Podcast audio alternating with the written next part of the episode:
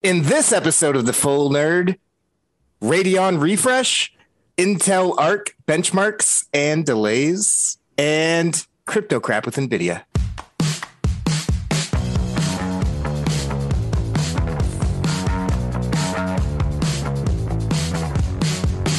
Welcome to episode 216 of The Full Nerd. I'm your host, Brad Chacos. Gordon couldn't make it today, so fill it in for the first time ever. Uh, PC World staff writer Michael Crider.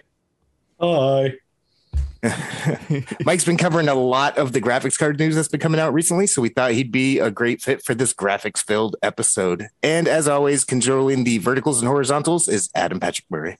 Hello, it's me. I'm here. Uh, yeah, I got. I got to say, uh, it's good to have you here, Mike. This is your first time on the show. Uh, I'm very excited. Yeah, I'm. I'm appreciate you you coming by. And you know what? I, I tell you what.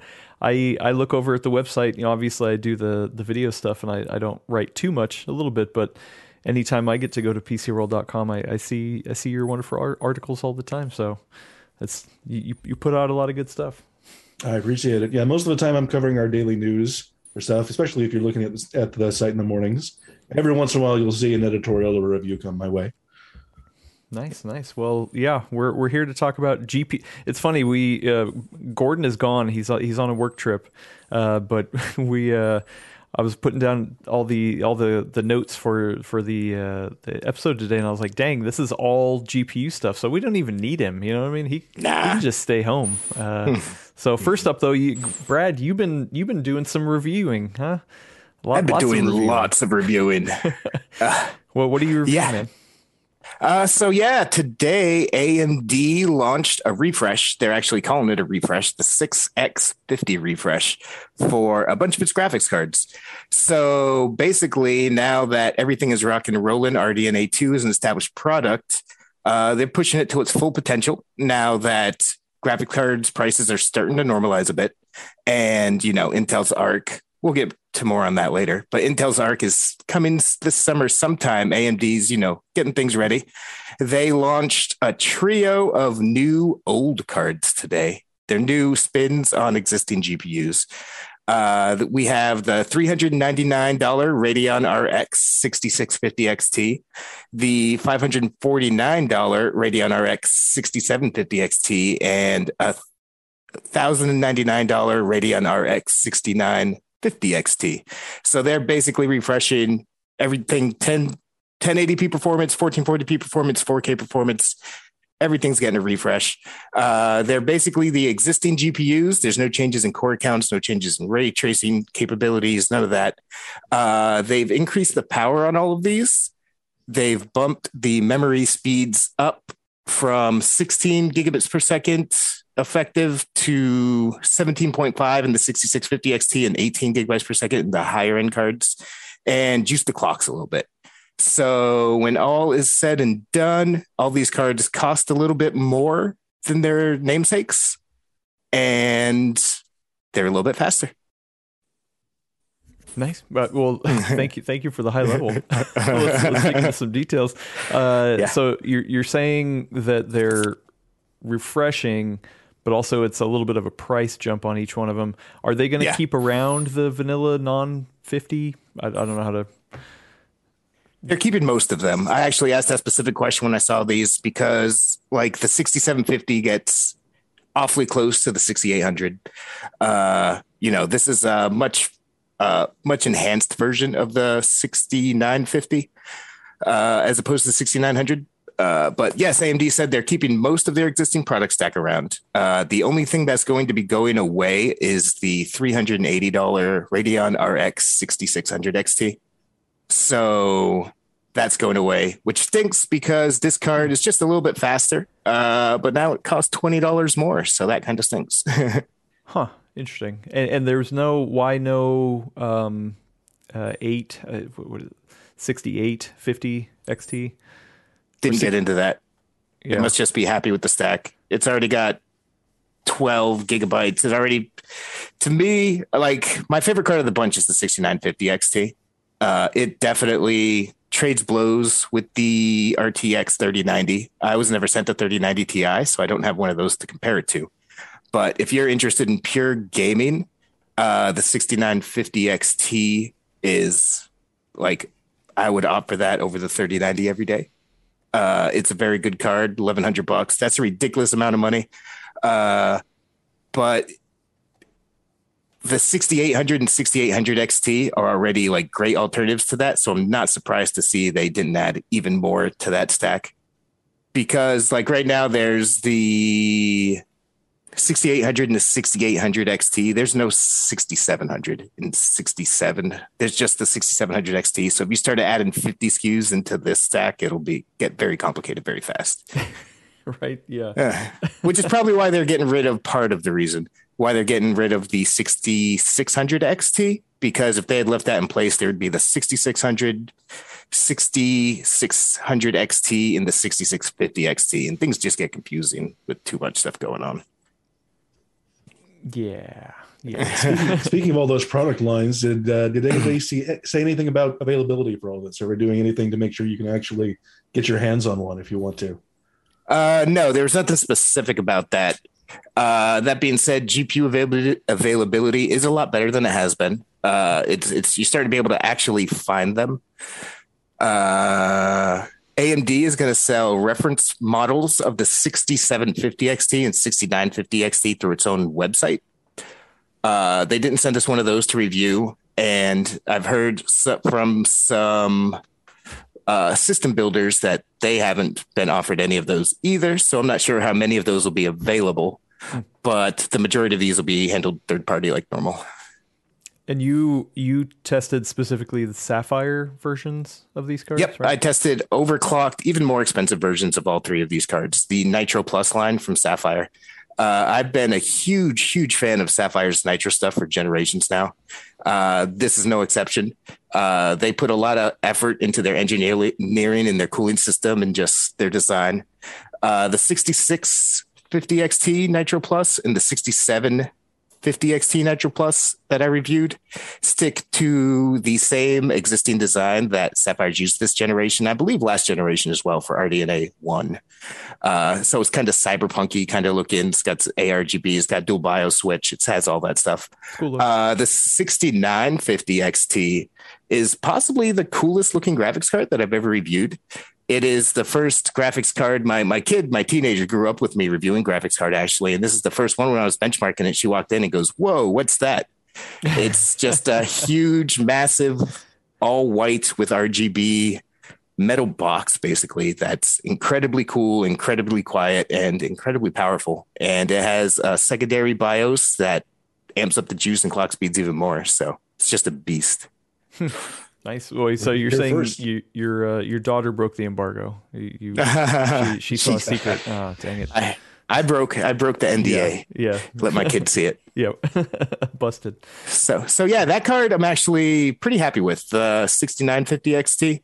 Like I don't think people should be buying cards of that caliber in general. If you are buying a card that's a thousand dollars plus to game with, you're very much the enthusiast enthusiast this is one of the best options if you're in that category. Uh, mostly because I took the time of testing, at least in a handful of games, uh, AMD's software features. So, smart access memory and Radeon super resolution. Uh, and I find they work wonderfully and they can supercharge performance. So, NVIDIA has its RTX and DLSS bastions, obviously. Like, those are great. Like, there's no question that DLSS rocks and NVIDIA is the best at ray tracing these cards ain't great at ray tracing. They can get the job done. You might have to drop down a resolution, but AMD smart access memory is a lot more effective than the kludge that Intel and NVIDIA have thrown together. Uh, so you see, it's very game dependent and resolution dependent, uh, but it can increase performance by a decent amount. Smart access memory if you have a recent Ryzen system.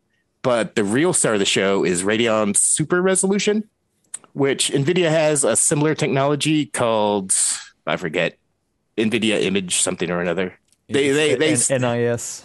Yeah.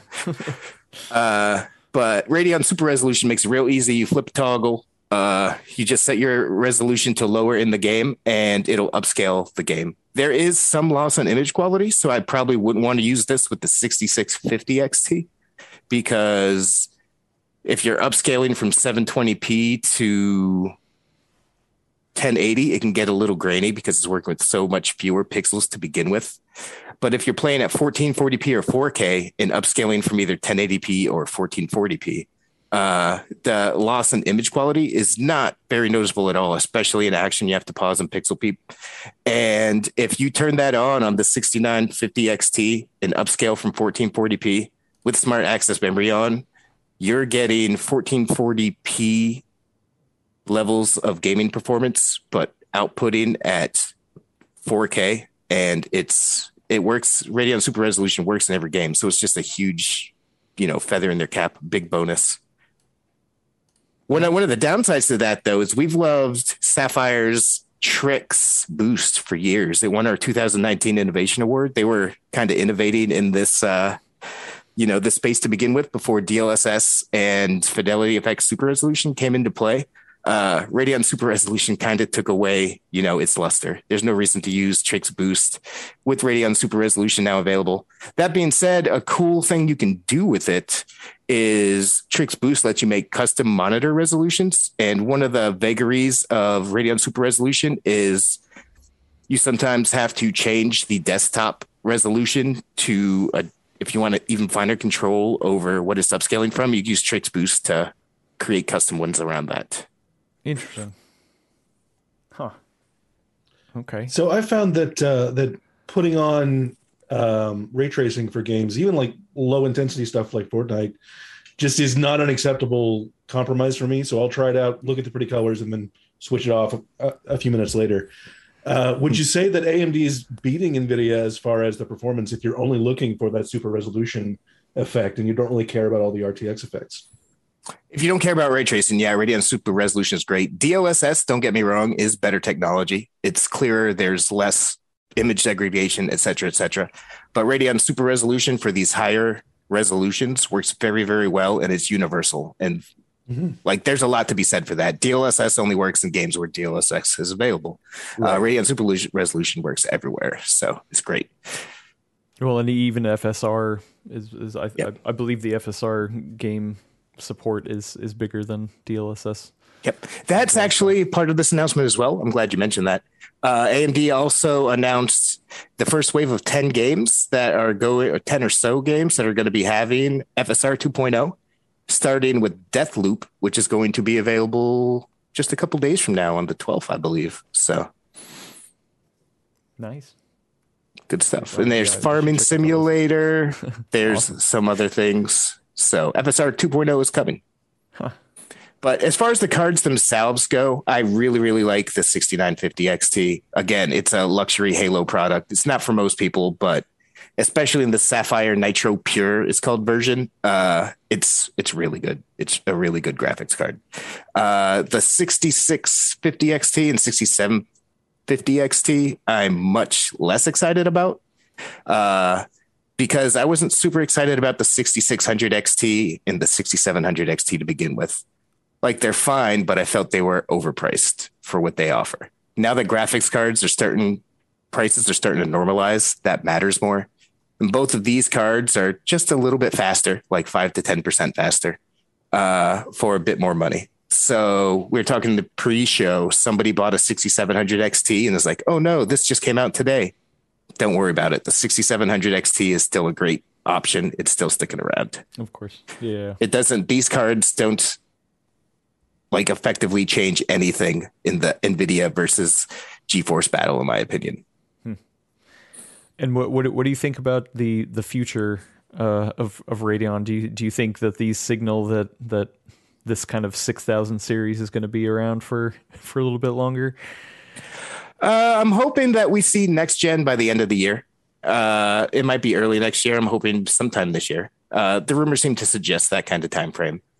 Uh, I think this is mostly them rejiggering against the various launches that NVIDIA has done recently, and they're both like setting the deck ahead of the ARC launch, which is happening sometime this summer. Uh, again, we'll talk about that in a bit. Uh, but yeah, so they're you know their new cards They're a little bit faster. Uh, to me, the biggest takeaway from this is I got to spend more time testing SAM and Radeon Super Resolution in conjunction, and they're a delightful combination if you're playing at 1440p or 4K, especially. Nice. Well, do you think you would still know, knowing that potential next gen from both Nvidia and AMD is, is potentially coming this year, well, and then maybe Intel stuff. Do you would you recommend I don't even people know. still pick it up? You know, or you're I- like, ah, at this point, should you wait? I mean, I I don't even try to give that kind of advice anymore. If you have the money and you've been, you know, waiting for years to upgrade at this point and these are available, maybe hop on it. Uh if you're looking at the 6650 XT or 6750 XT, I would almost if you could they're hard to find, but if you could find a 3060 Ti for roughly 400 to 450 bucks, I'd probably opt for that. Uh, the 6650 XT has a $400 MSRP, uh, which is the same as theoretically the 3060 Ti. Uh, and if both of those do wind up being available at MSRP, the 3060 Ti blows it out of the water. And it has all the ray tracing and DLSS features. That being said, you know, 3060 Ti's are still regularly going for closer to 550 plus.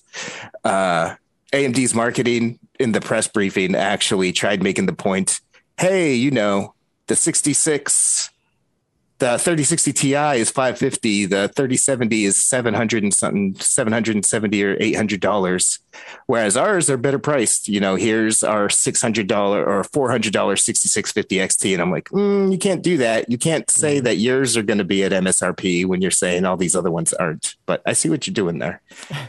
and if, if prices do remain inflated, like this would be a very good option for four hundred dollars in today's world. It kind of still hurts me. The reason I'm not super enthusiastic about this is because, like, when the 6600 XT first came out, I'm like, yeah, it's a very good high refresh rate 1080p graphics card, but it sucks that you got to pay four hundred dollars for that these days. That used to cost two hundred dollars.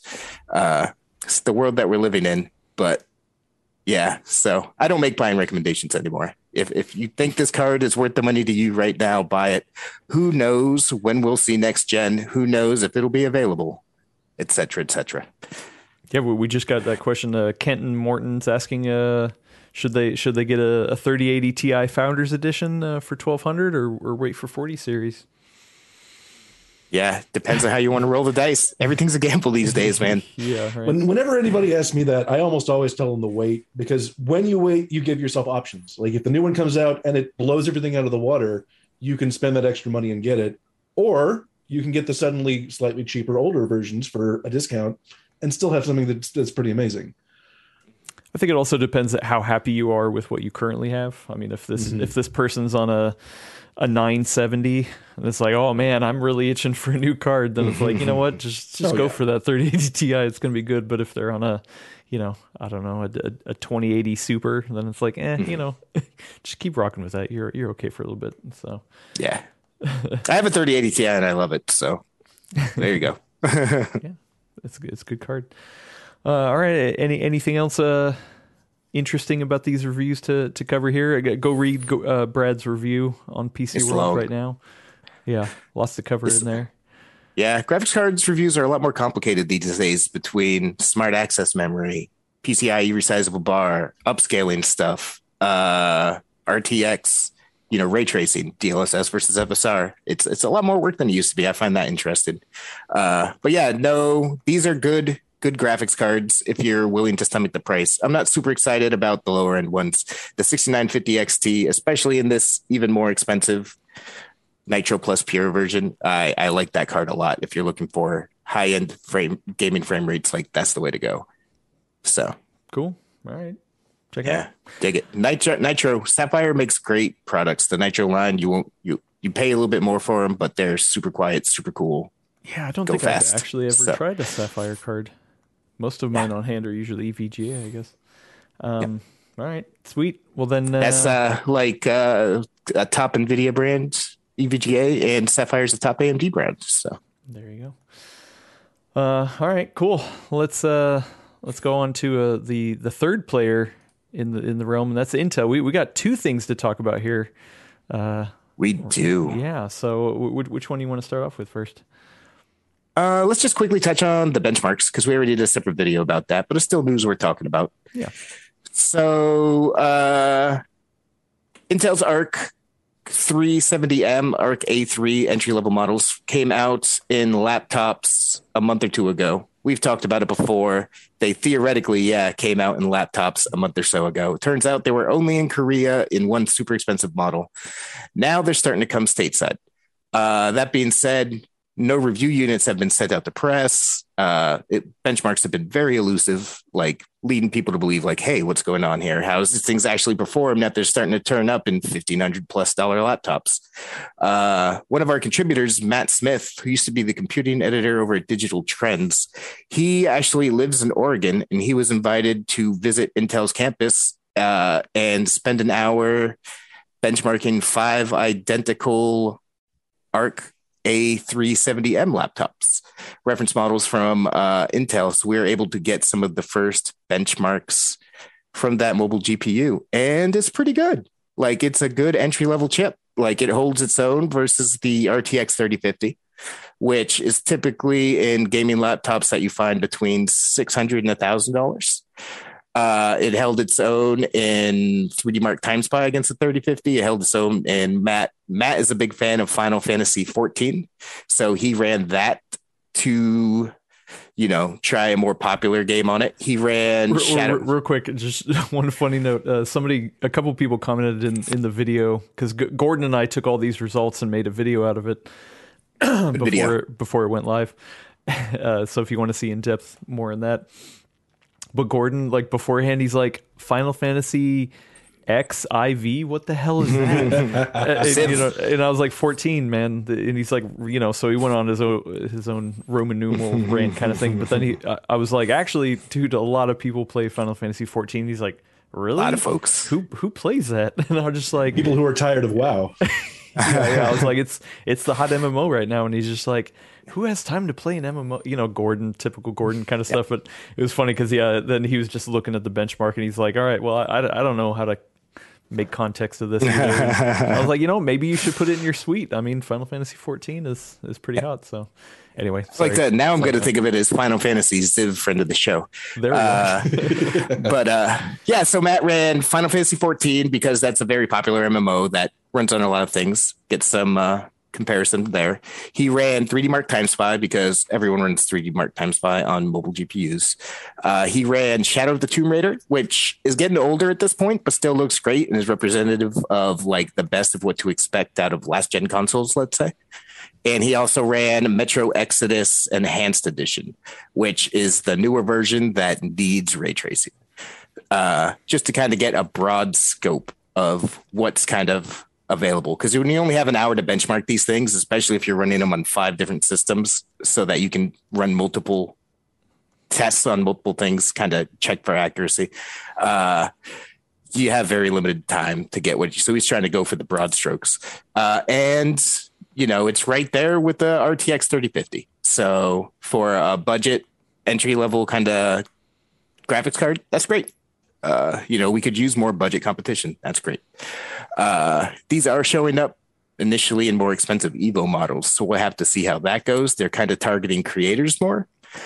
Uh, along those lines, Matt actually used the tool that Gordon loves, Topaz Video Enhance AI, which uh, supports some of ARC's deep link technology, which is a new feature specifically for all Intel systems. So basically, uh, deep link for content creators will let you take advantage of the media encoding engine in the discrete GPU as well as the integrated GPU that's in the CPU itself.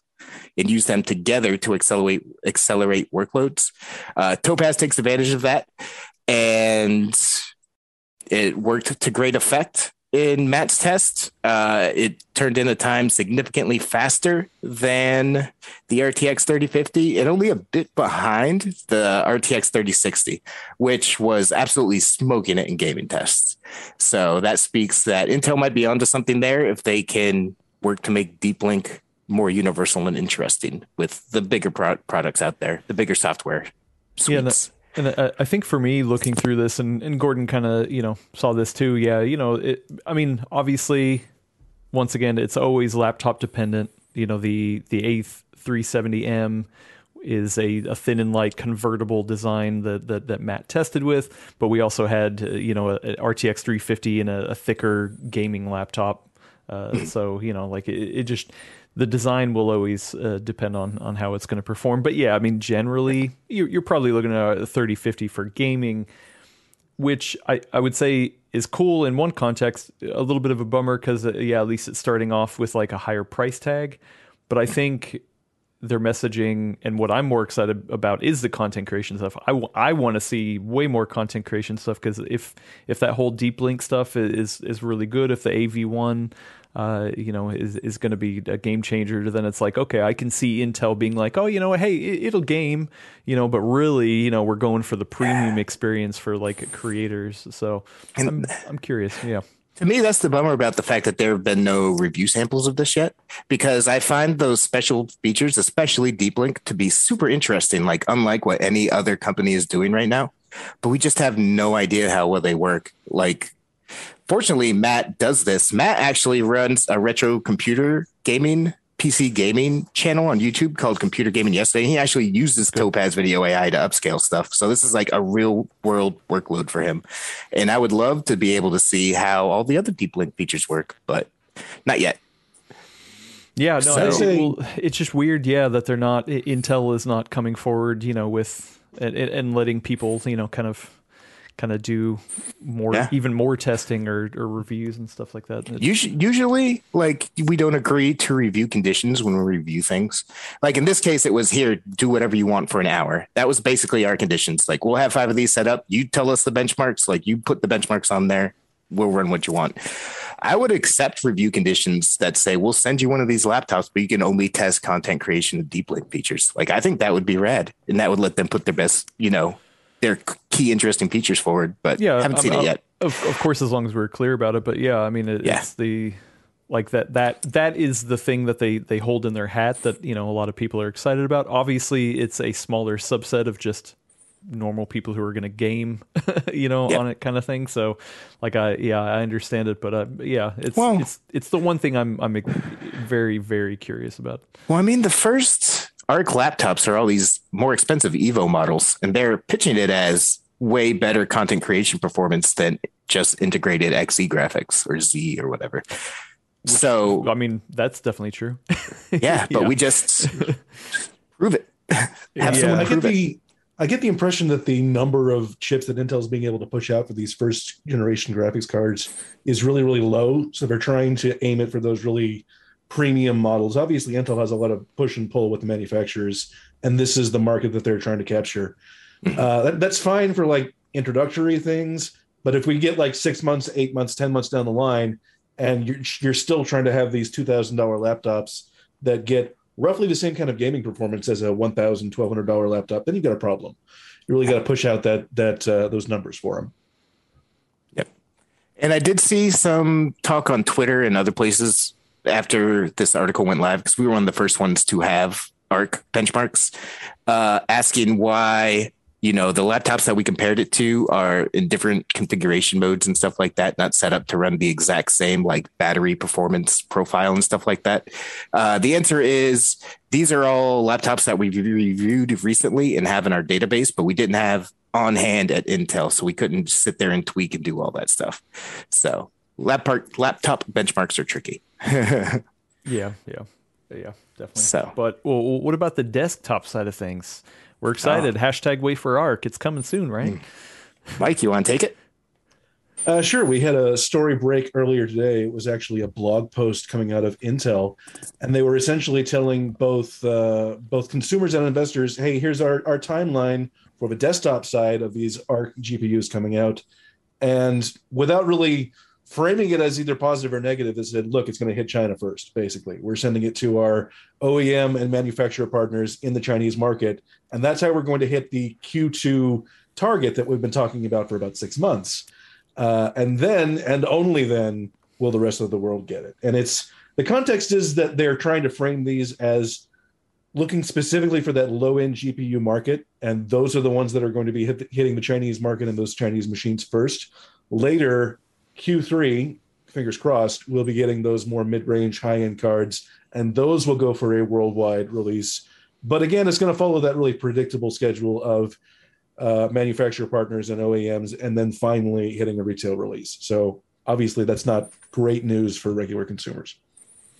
Yeah, it's it is disappointing because during that uh you know that where they tease the Arc limited edition desktop graphics card and everything, they they revealed Arc for laptops a couple months ago. They're like, yeah, you know, all this is coming in early summer, early summer 2022. But it's not just it's only going to China first. It's it's only going to China first, and then when it does come over here later, it's only going to pre-built systems first, and then eventually, desktop builders will get it. So it's kind of a bummer. That does lead me to believe that they're going to be leaning more heavily into the content creation things this first time around. But we'll see how it goes. It's this this has been kind of painful to watch. It stinks. It's a terrible time to try getting into graphics cards. They make a point. They mention, you know, all the Chinese COVID shutdowns are a big reason for this. You know, they're still working on the software, which software is hard for graphics cards. Those are some of the biggest, gnarliest driver files that you'll find on your computer. But yeah, it's it's not inspiring me, filling me with confidence this launch so far.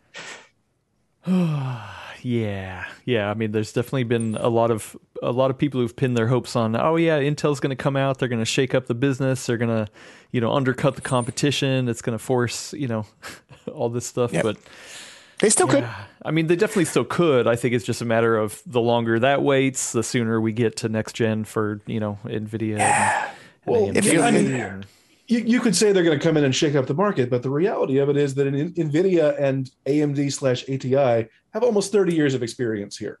All right? you, if you were expecting to Intel Intel to come in and knock it out of the park right away, that was extremely extremely unlikely. And combine that with a bunch of manufacturer issues, supplier issues, this is not overly surprising. That doesn't mean that it isn't disappointing.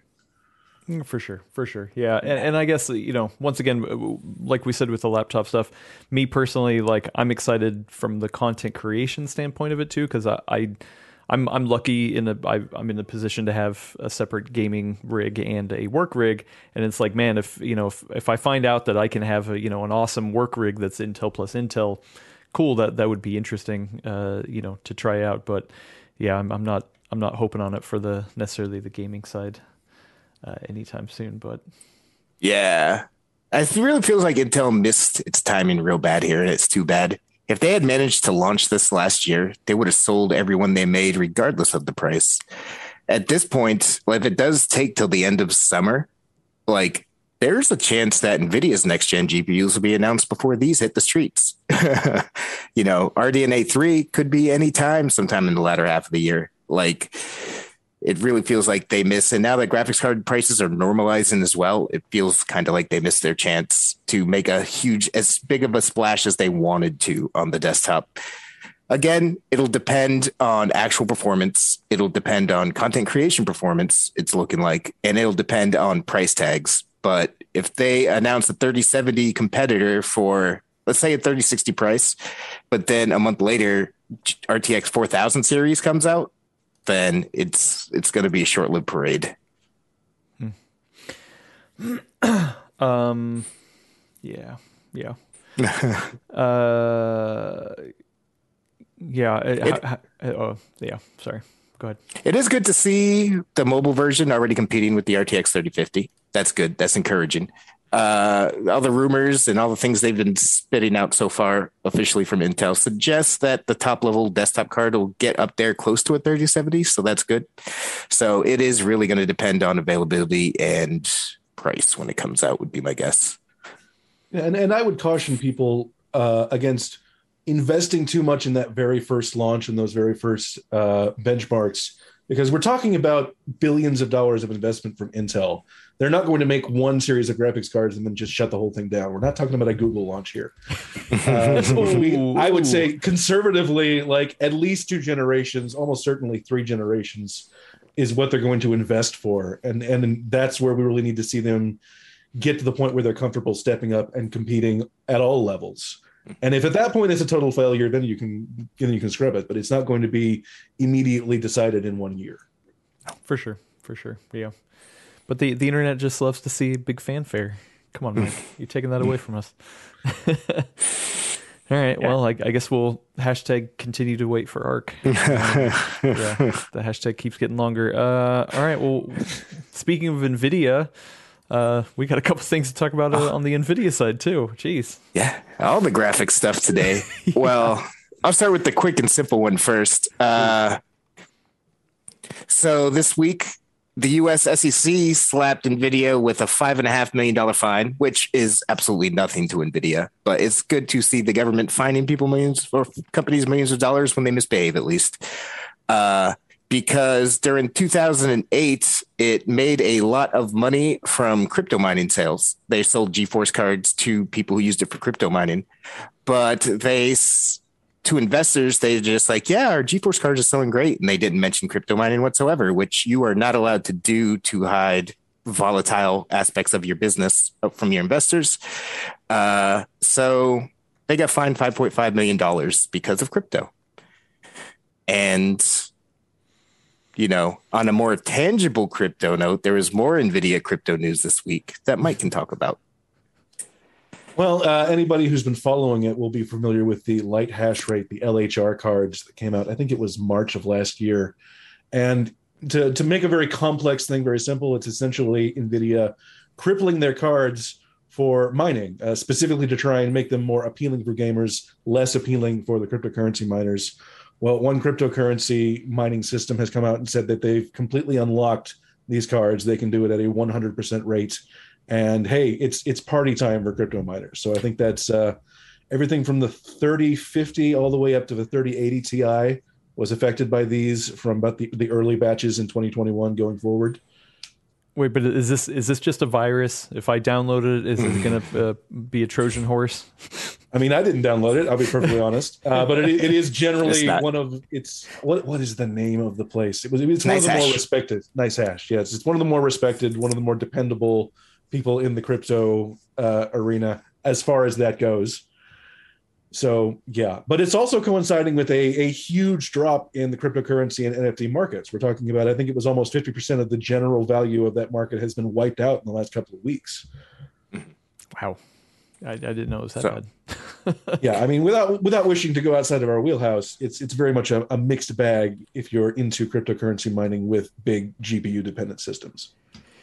Yeah, I, will I'll say a, a lot of the the people you know uh, here that that follow us are uh, are people who who bought a card and just kind of like let it mine in the background when they're you know off to work during the day. So then over time, it hope hopefully kind of you know gets their cost back from from buying the card. So yep. I, I, guess this maybe lets them do that again. yeah, to mean, some with, degree. With these specific cards, I mean, if you were interested in that particular market, you bought AMD cards last year anyway, since they don't have these uh, these software blocks. It depends. Frick, uh, it's worth noting as well that this isn't a universal workaround. Mm-hmm. Uh, it does defeat LHR, but it doesn't defeat the newest version of LHR quite yet. So the RTX 3050 and the 12 gigabyte 3080 have a slightly different version, and this doesn't fully bypass those. So NVIDIA might keep, you know, updating this firmware as time goes on, as new cards roll out. Uh, updating the firmware to include this is something you'd have to ship from the factory. Nobody who buys these cards is going yeah you can't just easily update the firmware to block mining after the fact so if they do roll out new versions of lhr to get around this in the future it'll have to be with new cards coming from the factory hmm. which might and, make things very very tricky to keep track of if you're trying to buy used for crypto mining purposes yeah, and if you're buying for crypto mining purposes, there you can find cards that don't have these. I think even even Nvidia sells their 3090 and I think 3090 Ti that very specifically don't have these limitations in place. Obviously, you're looking at an extra $1,000, $1,500 of initial investment, but if you're trying to make money off of your hardware anyway, you can justify yeah. it. It's, it's, it's hard to justify it now, actually. So this, I don't think, is the death knell that some people seemingly think that it is, because the uh, mining market is down as far as it is right now. There's still the ever present you know, specter of the Ethereum merge that they've been saying is going to happen for three years now. They originally said it would happen by the middle of the year. They're like, oh, we're still hoping for it to be this year. It might be a few months, but we've heard that before. But between that specter looming and the fact that Ethereum prices are down as much, and these cards are still selling for MSRP or higher. Uh, I think it takes, even with LHR defeated, these cards are still an expensive proposition for someone looking to buy for mining and profit making purely. But we'll see how it all goes. It's been a weird couple years, man. Yeah, it, it, very very much. Yes, I I, Yeah. I I feel like I say that uh, at, at least once a week. Being like, oh yeah, Yeah. Things, things are weird. Only getting weirder. Uh, yeah, well, Ret- Retro Sean points out in the chat, uh, takes over a year of mining 24 7 on a new GPU for it to pay for itself, let alone turn Yep. a profit. So, Yep. That's assuming predictable market prices. yeah, exactly. Yeah. If they spike depends. again, if they spike again, that could change. So Yeah, we've we've seen pretty dramatic losses market wide for cryptocurrency stuff before. We've seen it drop twenty to thirty percent within a week. Not quite this much before, but to to try and say that the market is either dead or dying would be premature in the extreme. Yeah, definitely, definitely around to stay. Yeah. Well, all kinds uh, of graphics news this week. I know, God, man. Uh, well, and then uh, to back it up, uh, you know, some people were saying uh, that the the whole Nvidia fine is just kind of uh, BS because obviously five million dollars to a company that is uh, They don't what, care. You know, a five bi- hundred billion dollar company or something. Is, you know, it's Oh yeah, it's the. That's- that's- that was that was basically a memo to the investors. And it's like, like, hey, they they didn't tell you this, and we would like you to know that they didn't tell you this. Mhm. Effectively, nothing. That's one thing I admire about the European Union. Like when they find people, they don't mess around, or when they find companies, they don't mess around. Yeah. Oh, and uh, we got a, a five dollar super chat from Den Vera one G one says, "Let me fix the headlines of mainstream media. The SEC finds Nvidia less than three hours of 2018 income for defrauding investors in 2018." yes. Yep. That is pretty good. That is pretty good. Yeah. Thank That's you. great, actually. I wish I had done that math and used that headline to begin with. Yeah. Uh, anyway, NVIDIA, uh, for what it's worth, just to put a bow on it, NVIDIA did not admit wrongdoing. They're just like, yep, we will cease and desist whatever you're saying that we're doing, and here's $5 million.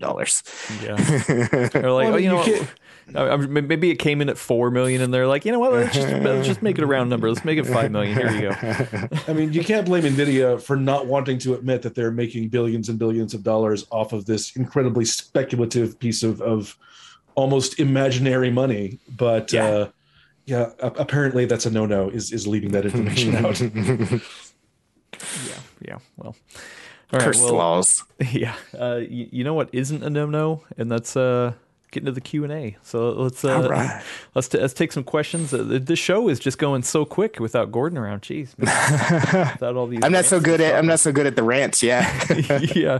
Uh, if you got a question, uh, get them in in the questions at PC World uh, right now during the live show. If you're listening or watching this later, there's a link in the description to go to our Discord, uh, and there's a full nerd questions section in there that you can drop it in. I, I have some I'll get to. Uh, first off, I want to get to a couple super chats that, that were sitting around uh, from earlier. Uh, Den Denvara one G one once again gave us a five dollars super chat. Thank you so much. Uh, said, do you think the rumored RTX thirty sixty class APU would require at least three channels of DDR5, if not four to eight, to get that performance?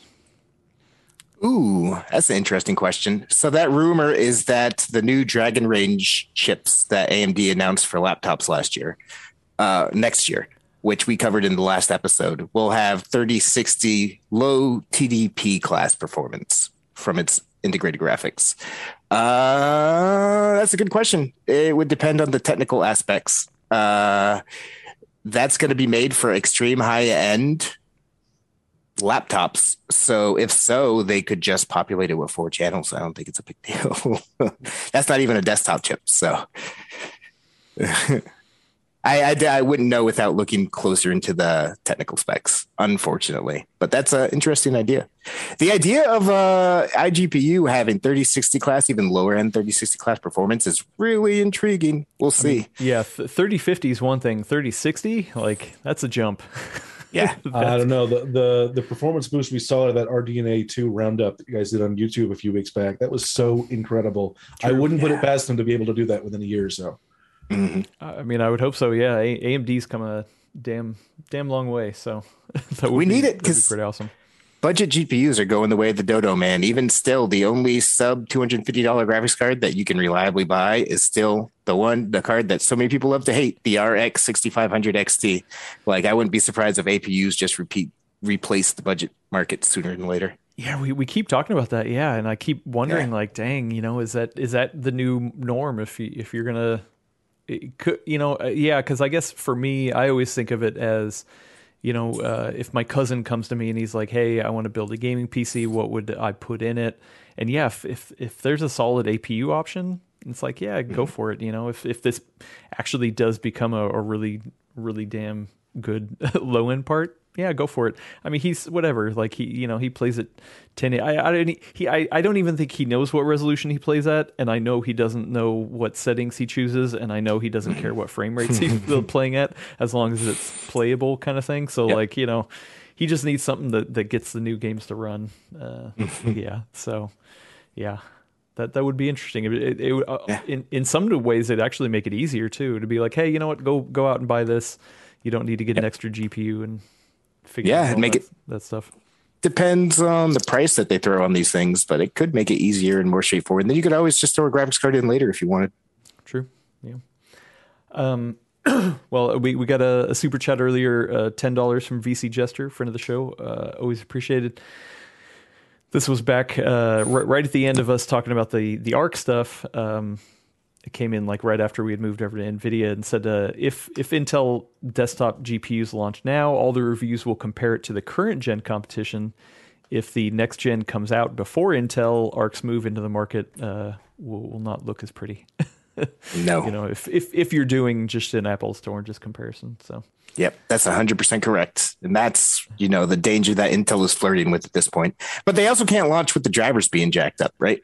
Like, that's been the rumor that this has been delayed because of driver woes, which Intel has a lot of experience with integrated graphics, but they have very little experience, or they're getting, they've just in the past couple of years started really aggressively attacking day one game updates. And desktops are just a whole nother beast. And you, part of the reason that AMD is still struggling to gain ground against Nvidia is because its software is great now, but it was terrible for so long that people were like, I bought a Radeon card and I'm not going to buy another one for a while because this was just a mess. Catalyst was a mess back in the day. And so it stings that AM, uh, Intel is kind of losing its place right now. Like it's sweet spot to launch, but if they launch and the drivers are all kinds of jacked up, like you only get one chance to make a first impression. Uh, yeah, it So. does it doesn't matter if you have a ton of GPUs r- r- waiting to be sold if the drivers aren't good. Yeah. My God, dang it. Uh, yeah. Um, so we got a question from a friend of the show, New Tech. Uh, do you think the rumors of a strong APU from AMD could be preemptive response to Meteor Lake from Intel coming with 192 EUs or more? Is competition preemptively a good thing? And we've seen this before too. It was like the best desktop uh, gaming chip. You know, AMD announced it, then Intel. uh, You know, like they- they keep trying to to jockey for position. So, yeah. I'm sure there's gamesmanship involved, definitely. But I genuinely would not be surprised if, like I said, budget GPUs are replaced by really great integrated GPUs before long. Because especially now that Intel is getting into the discrete graphics market, I'm sure they wouldn't mind. Like, if you want to get an affordable gaming laptop right now, you buy like an RTX 50, 3050 laptop, right? Like, every low end gaming laptop has NVIDIA parts in it.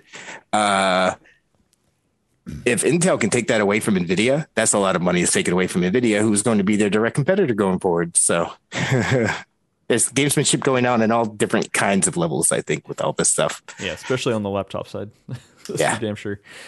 Yeah, because you, you can get an all Intel machine and you can get an all AMD machine, but you're not going to be able to get an all NVIDIA machine.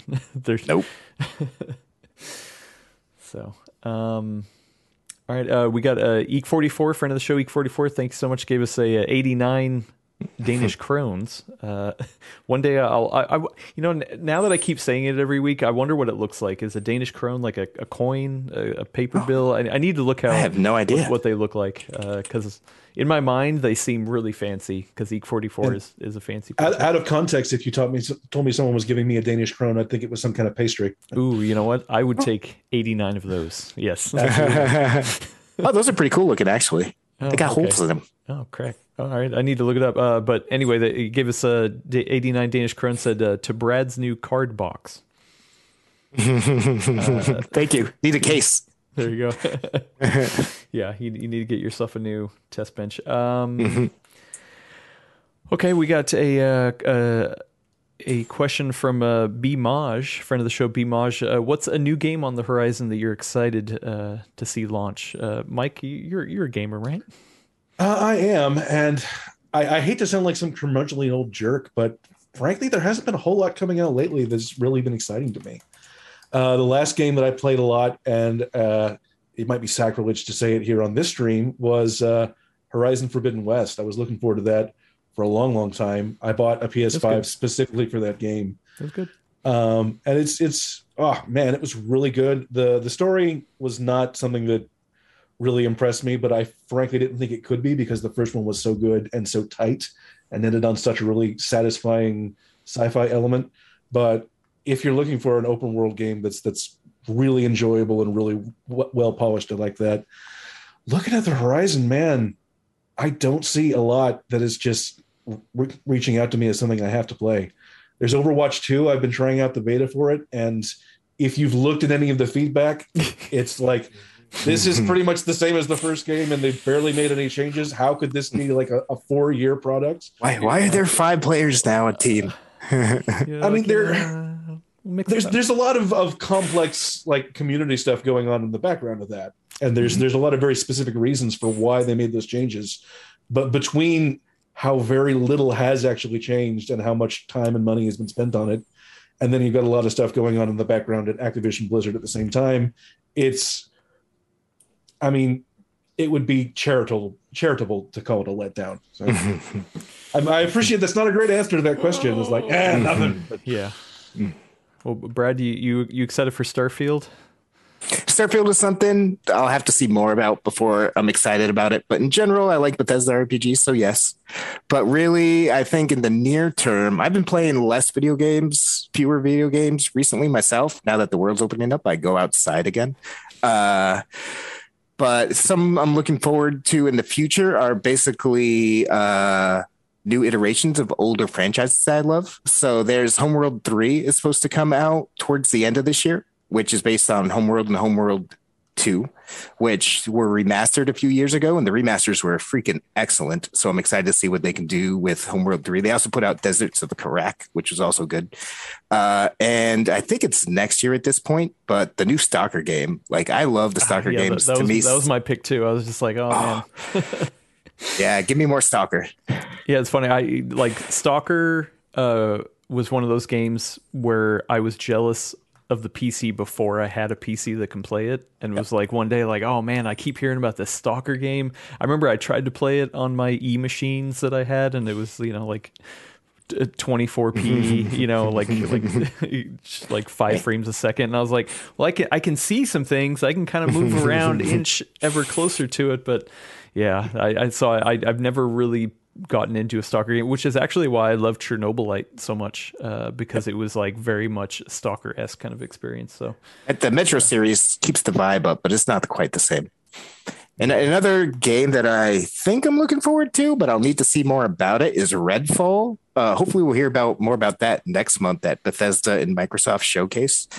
Uh, that's the one they showed off last year, just a trailer but it's basically a bunch of people using guns and weird magic powers fighting against cultists and vampires. It looks like Left 4 Dead with cultists and vampires and stuff. Uh, and I love the Left 4 Dead series. I love that formula. And I really like Arkane Studios and especially what they're doing with combat now that they have it under the same roof and everything these days. Uh, so i think that could be cool, but I'm going to have to wait to see more. Uh, also, one last one is Stray is a uh, cyberpunk cat game very excited about that. oh, I remember the previews. It does look very interesting. It does look real cool. uh, all right, uh, another one, Eternal Duo A. Uh, I always, yeah. Uh, 2022 seems worse than 2021. Will 2023 be better? What are people's expectations? I live my life without expectations these days, man. You just Keeps roll with it. blood, blood pressure down. Yeah, let's roll with it. I, I would say, I mean, at least one good thing about 2022 is that now you know graph, graphics card prices are are starting to come back down, so that's a good thing. Hopefully, that maintains till 2023. Uh, but Hopefully, it keeps going because these days you're only paying 10 to 20% extra for a two year old graphics card. Um, I would I would hesitate to make any kind of long term predictions at this point. Not, not to get political, but all all the different different variables that are affecting everything and everyone all the time. Nah, who who the hell knows? Mhm. Well, uh, I just realized that Eternal Duo A also gave us a, a 10 euro super chat. Thank you so much. Uh, not, not as tasty as a krone, but a euro. um, with constantly increasing prices, manufacturing manufacturers focusing on the high end. This release from AMD and Intel's continued fumbles and delays. Where are we going to get good news for the desktop market? I'd say I on agree. the CPU side, it's been pretty good. Mm-hmm. You know, On the CPU side, it's been great. Now that Intel forced it, you got to remember AMD is definitely focusing on higher end stuff this now. Uh, they didn't even release Ryzen 3 processors until Alder Lake came out. So, yeah, I agree. Everybody, every company is prioritizing the high end stuff. So it stinks to be a PC gamer on a budget these days. Yeah, right.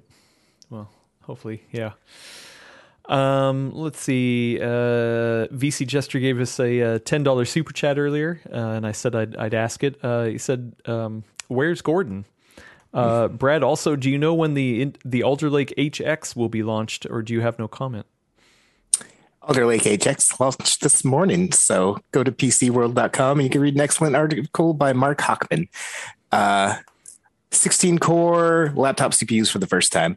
It's kind of a kludge because it's Alder Lake, so it's eight performance cores and eight efficiency cores. They're not all big cores, but it's the first 16 core big laptop. Uh, they should be even faster than the H series chips, like the HK and stuff like that, for select tasks. These ones are made more for not gaming, although they'll be very good gaming chips too. But- And and meant for real thick, heavy duty Yeah. laptops. Yeah. Uh, I I will say yeah. So what VC Jester's trying to get at is you know where where's Gordon right now? You know is Mm-hmm. testing that. Uh, no, we we had talked last week. We we like had limited time because I I was off uh, earlier in the week, but uh, but it was like oh man we should do a video on this HX and uh, you know but I was like we also got this ARC thing. So we ended up doing one video. We only had time for one video. We did the ARC thing. So we didn't really cover the the HX thing. But you know Gordon is excited to have you know even more cores in a laptop. Uh, that, that's Gordon's thing for sure. but no, Yep. he's he's not off reviewing that uh, right now. He is on a work trip, as you said earlier, which we can't talk about. But I'm real excited that somebody's on a work trip again for the first time in a long I time. know, right? Yeah. it's it's it's good. Uh, yeah. Um, let's see. We got uh, a couple. I'm going to switch over to Discord. Got a couple over there. Um, uh, ooh, okay. Well, oh, here, uh, Kraken, friend of the show, Crack is asking. Uh, AMD just announced that they're going to be the keynote at Computex in, uh, you know, coming up in what a couple couple weeks now. Uh, is PC World going to attend? Uh, we are not going to Computex itself because Taiwan has some pretty strict quarantine requirements. Uh, that would basically you'd have to leave your life for half a month to go over there and cover it. So, with it being a mixture of physical and virtual this year, we're going to be covering it from afar. Yeah, no, I'll I'll tell you, I was I was very excited. I you know like there is part of me that I'm like, you know what, I I could sit around in a hotel room for seven days. uh, you know, you know, I, I might go crazy, but I, I got my Steam Deck. I could probably stream some games like. 24 hour game streams on PC World or something but yeah it's like Yeah. while I can while I could do it you know Gordon's got a family he he can't do that you know so We've all yeah. gone through a year or more of uh, of pandemic, you know, isolation. We can handle it. yeah, A week's right, nothing. Yeah. Nothing, yeah. So, man, yeah, yeah, uh, yeah. It stinks. No, I think it- it- 2020, when all this happened, was the first year that I was considering going to Computex for the first time. I was really excited to be able to go visit Asia for the first time, but fell through. It's awesome. Yeah, no, it was it was a good time. I'm glad, and and I've been trying to go ever since. And it, it was funny. Uh, some of these people might might realize this or not. When Willis got hired, uh, he got hired on on the idea that you know he's going to help go to trade shows and you know travel travel the world for coverage stuff. And then we don't do any travel, so Willis has never attended a trade show with us. And Oh, you know, I don't know if he's going to be ready because it's a wild ride. yes, sir. I was hoping Con- Computex would be the one, but Bring Red Bulls and Clif Bars. Yeah, yeah, yeah. Um. Anyway, there's that one. Um. Here, here's a good, uh, interesting one from a friend of the show, Pedro Akura. Uh, it may seem like a stupid question, but here goes. Uh, your opinion on gaming: Do you need the latest and greatest to play all games at high with 120 FPS uh, in like high ultra settings resolution? Um, this is because all general uh, people talk about is the new stuff, and it seems like the older hardware can still push those settings at those resolutions from example previous gen to current gen, like you know the 20 series. Well, it depends on if you're actually trying to hit 120 FPS. If you're trying to hit 120 FPS on Ultra on the most modern, cutting edge, strenuous games, you're going to need a beefy GPU to do that. But if you're willing to dial stuff back to high or medium, like and not necessarily hit 120 FPS, but you have 120 FPS monitor, you just want it as fast as possible. Uh, you could definitely get by with older stuff. Like Oh, definitely. Yeah. we have an upgrade culture that kind of stinks. Like that's part of the reason why I always say if what you're gaming and using is still doing you right, like don't rush to upgrade because you can squeeze a lot of life out of old graphics cards, old CPUs, stuff like that. I mean, uh, yeah, there are a ton of people out there with, you know, still on 1080s, 1080 Ti's, you know, like sure you're missing out on, you know, certain features or whatnot, but like, yeah, I mean, especially if you're, you're just at 1080p, which uh, most people game at 1080p, like that, that thing's still, still damn solid. I mean, when I do my, my game things and I, I switch out the, the different GPUs to kind of see what I can hit performance wise, sometimes I'm still surprised by the 1060. I'm like, hey, 1080p, this this thing, you know, 1080p high is still rock solid. Like, Yep. you know, and that, Yep. that's definitely an old card, long in the tooth. so, yeah, Yeah, no, yeah, definitely. Keep using old old cards are still still good, especially like the 1080 Ti came out as like a entry level 4K or the best 4K card at the time. But these days it's still very good at 1440p. It'd be great for 1080p, et cetera, et cetera. Yeah. Um, uh, a couple more here. Um, some of these are are, are pointed towards Gordon, so uh, we'll, we'll we'll wait till he gets back. Um, but uh, yeah. Oh, uh, he, uh, here's one from uh, RUATXNJR06. Don't know if how I'm supposed to say that, but uh, friend of the show uh, said, uh, said, "Here's a stupid question. It's not a stupid question. Is there a location that has uh, all the video and MP3 podcast links to the Full Nerd episodes um, in order?" Uh, so I, I responded to this in Discord, but I, I thought it might actually help some people uh, as well. We do have an official RSS feed uh, for the audio versions, uh, and that is in the the company that we use to host is a Megaphone. Uh, so th- there's a link to that, but also um, like on, on the website, uh, we have all, you know all of the the posts uh, over on PCWorld.com. There is a YouTube playlist that contains all of the the the full nerd episodes uh, theoretically in order, as long as I put it in in order. so yeah, there, there's there's definitely some places to get it. So On Spotify too, right? it's on Spotify. Yep, yep, uh, yeah, and anywhere podcasts are, are, are caught. Uh, I realize I, I don't think we're on Title. You know, I, maybe I need to get on Title, but who, uh, Maybe not. we're, yeah, we're we're, we're, on, we're on most places. Uh, so yeah, it's it's a good good time. If you know, I'm I'm always surprised by how many people go back and listen to old episodes. I I mean, I do that with old podcasts, but I, I'm I also feel like I'm a I don't know uh, an edge case. I listen to a lot of podcasts, so I do that too. So yeah but yeah I, you know i look at our metrics and i'm like man people are still you know watching some really old shows uh so that's, I think people find like a new show that they're interested in and then just start from the beginning, binge it all the way up to the current. Yeah that would be the the gtx 1080 review i think that was episode one Yeah, something like that. Something like Episode that. zero. Yeah, yeah, episode zero. Yeah, yeah. um, we got a fifteen dollars super chat from Mike Quinton, a friend of the show. Thank you so much. Uh, but then he retracted his message. So uh, Thank you anyway. yeah, if you want to put it in, I I, I will read it. Um, but we'll we'll get a, a couple more in here before we head out because it's already uh it's already lunchtime. Um, oh, you know what? I'm gonna hold this one to Gordon too. You know, Gordon just he he likes to rant about some of these things, and I feel like some of these are, are right up right up his alley. A uh, friend of the show, No Cloud, said, uh, "How much of your life is being consumed by updates?" I moved into the city and got gigabyte internet or whatever. Very fast internet. So very little of my life is consumed by updates these days. It's wonderful. I used to have to. I lived in the woods. I had a 25 megabyte per second Comcast connection. That's what you could get out there. So whenever I needed to download new games, because games are freaking huge these days, to be able to benchmark them, I would have to get it started the night before, go to sleep, hope the internet get, didn't get knocked out or whatever, and hope that it was working in the morning. Whereas now I can sit here and download a full game, like massive game, in minutes, and it's life changing. Yeah, Gordon and I just download games just to delete them because we can. yeah, I, I've been in the same uh, boat, Brad. For several years, I was in the middle of nowhere, Texas, running like doing much of the same stuff that I do now off of a Verizon 3G connection. So when I wanted to download new PC games, I would literally grab my laptop, go into town at Starbucks, load the whole thing onto Steam on my laptop, bring it home, copy it onto the desktop, because Awesome. otherwise it would be days and days to get it down. Good old Yeah. American ingenuity right there.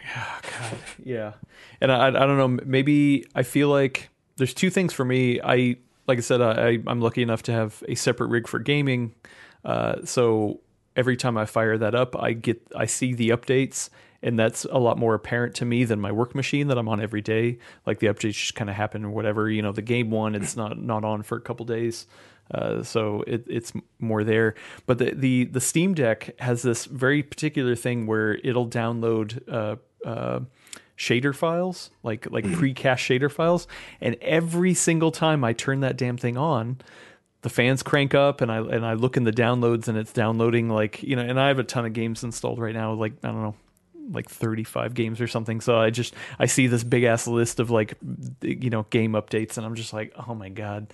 That's like Those can make a real difference, though. for, for sure. No, I, I mean, I'm glad it does it. It just, it's one of those things that, you know, and I'm just like, oh, it's an update. And I'm like, oh, no, it's just the, the shader fuzz. So I, now I get confused by that because I'm like, wait, what's an update? What's just the shader file? Uh, but no matter whatever, every time I turn it on, I'm like, dang. Those actually, those pre-cache shader files made it so Elden Ring ran better on the Steam Deck than it did on Windows PCs at first, which was For sure. big news for the Steam Deck in its early days. For sure. Um, well, Mike Quinton uh, gave another $15 super chat, not necessary, but thank you. Uh, and it wasn't a, a question, it was uh, just a comment that said uh, they're, they are rocking an i7 4770K and an RTX uh, 580, which I think he means RX 580, uh, and, it, and it plays it all. Yeah, you're, Yep. you're, you're good. Don't uh, if if you're loving it, then don't don't worry about it. Yeah. Um. Okay. Before I uh, started this job, I would just always buy real budget, like $200 or less graphics cards, just play on medium or high and be happy for years. Yeah. You got what you got. Yeah. Uh, all right, last question before we get out of here. It's an important one, Mike, uh, but one I, I need to ask. Everyone needs to know: uh, Is it a chicken burger or a chicken sandwich? It's absolutely a chicken sandwich. Yeah. Final word. Yes, uh, you you are on the right side of history, my friend. I'm glad. I'm glad we can all agree to this. I mean, I love them both, but they have very specific delineations in their categories. There's, there's nothing to argue here. I mean, exactly. Yeah. All right. Well, that that was easy. Now the real reason that Mike is on this podcast has been revealed. Yep. Yep. Uh, sorry, Gordon. Uh, you know your your chicken burger thing just doesn't make sense. Uh, we we have Fun fact Mike started something like six months ago or something like that. The 1st question I asked you in your interview was So, alien or aliens? And that was, Uh-huh. this is a similar and level What was of your question. answer? There we go. Well, you, you can't really you can't directly compare them. This is apples and oranges. They're both amazing uh, movies in different genres that try to do different things. That's a non-answer, Mike. Which one's better? I'm not going to tell you which one's better. Uh, the Alien is an amazing horror movie. Aliens is an amazing action movie. Uh, I'd say, in pure terms of cinematography and importance uh, in like the history of sci-fi movies, you got to go with the original just because it's the first one. So, Alien. Dang, look at that. And Gordon's not here to argue. He'd be saying, Yeah, but which one would you rather watch on Spike TV? Oh, I'd absolutely rather watch Aliens. Sitting Yeah. down with popcorn. Yeah, you got to watch Aliens, obviously. Uh, yeah. Okay. All right. Sweet. Good, Mike. You're, you're awesome. Uh, thank you for. These, uh, these aren't. Neither one of those were controversial opinions. I feel. I, you know, surprisingly, you'd be surprised. Uh, Yeah. yeah. Here, here on this podcast, we, we debate about some random things. Those seem Well, to as be long as you didn't ask me ones. about the what was it, uh, one giant horse-sized chicken or a hundred chicken-sized horses. Ducks. Yeah, that one's a weird one. I don't, uh, you know, or, or what is it, uh, bat or knife or bat? Which would you rather have? That, that's another eternal. It's like none of none of these are appealing situations for me to be in. Why are you making me choose? I don't know. Fighting a horse-sized duck sounds pretty epic. Like that's kind of appealing, but I'm not I mean, into I- animal cruelty. I would take a so- photo, you know, or like like live stream it or something, and then if it kills me, then cool, you know, like I'm a part of history because yeah, Yeah, Seeing I a don't want duck to that fight like a horse-sized horse. I've been around them for large parts of my life. Those are dangerous animals. Damn it! well, but the, usually horses buck, right? You know, that's kind of how they're dangerous. Yeah, they also bite or bite you and and sort of like do this boxing move. They're they're they're fifteen hundred pound animals. They're true. you you do not relax around horses. Well, I'm just thinking, what what would a what would a, a duck, a 1500 pound duck, do? Because it, it's not going to kick you. Those legs are just too weird. I guess it would just. I mean- hit you, hit you with the beak, right? Or like slap can you break your arm by like smacking you with their wings. So yeah, yeah. Geese. and that's just a I regular just- sized goose. yeah. I just want to eat a gigantic piece of duck now. So thank you for this. Yeah. duck is my favorite meat. Yeah. Nice. All right. Uh, well, why don't you take us out of here uh, with an awesome ending and, and we'll go eat some duck. Yeah. So, like last time, I did not practice the ending whatsoever. So, wherever you're following us, hit that like or subscribe or whatever button, whatever they say on the YouTubes these days. If you listen to us on podcast, Stitcher, Megaphone FM, Apple Podcasts, you know, shoot us a like. We'd appreciate it. Every time you do, Mike supplies the wrong answer for Alien versus Aliens. Uh, so, thank you for everyone being here this week. I'm Brad Chacos. Thanks to Mike for joining us. Uh, Mike says bye. Uh, and Adam Patrick Murray is going to take us out. Uh, yeah. Wow. That was fun. Yeah. Mike, thank you for being here. Uh, you, you answered all the questions. Uh, great. We're, we we definitely need to have, have you back. So Had a 50 lot of 50. fun. thanks, man. We'll, we'll see you later. Bye.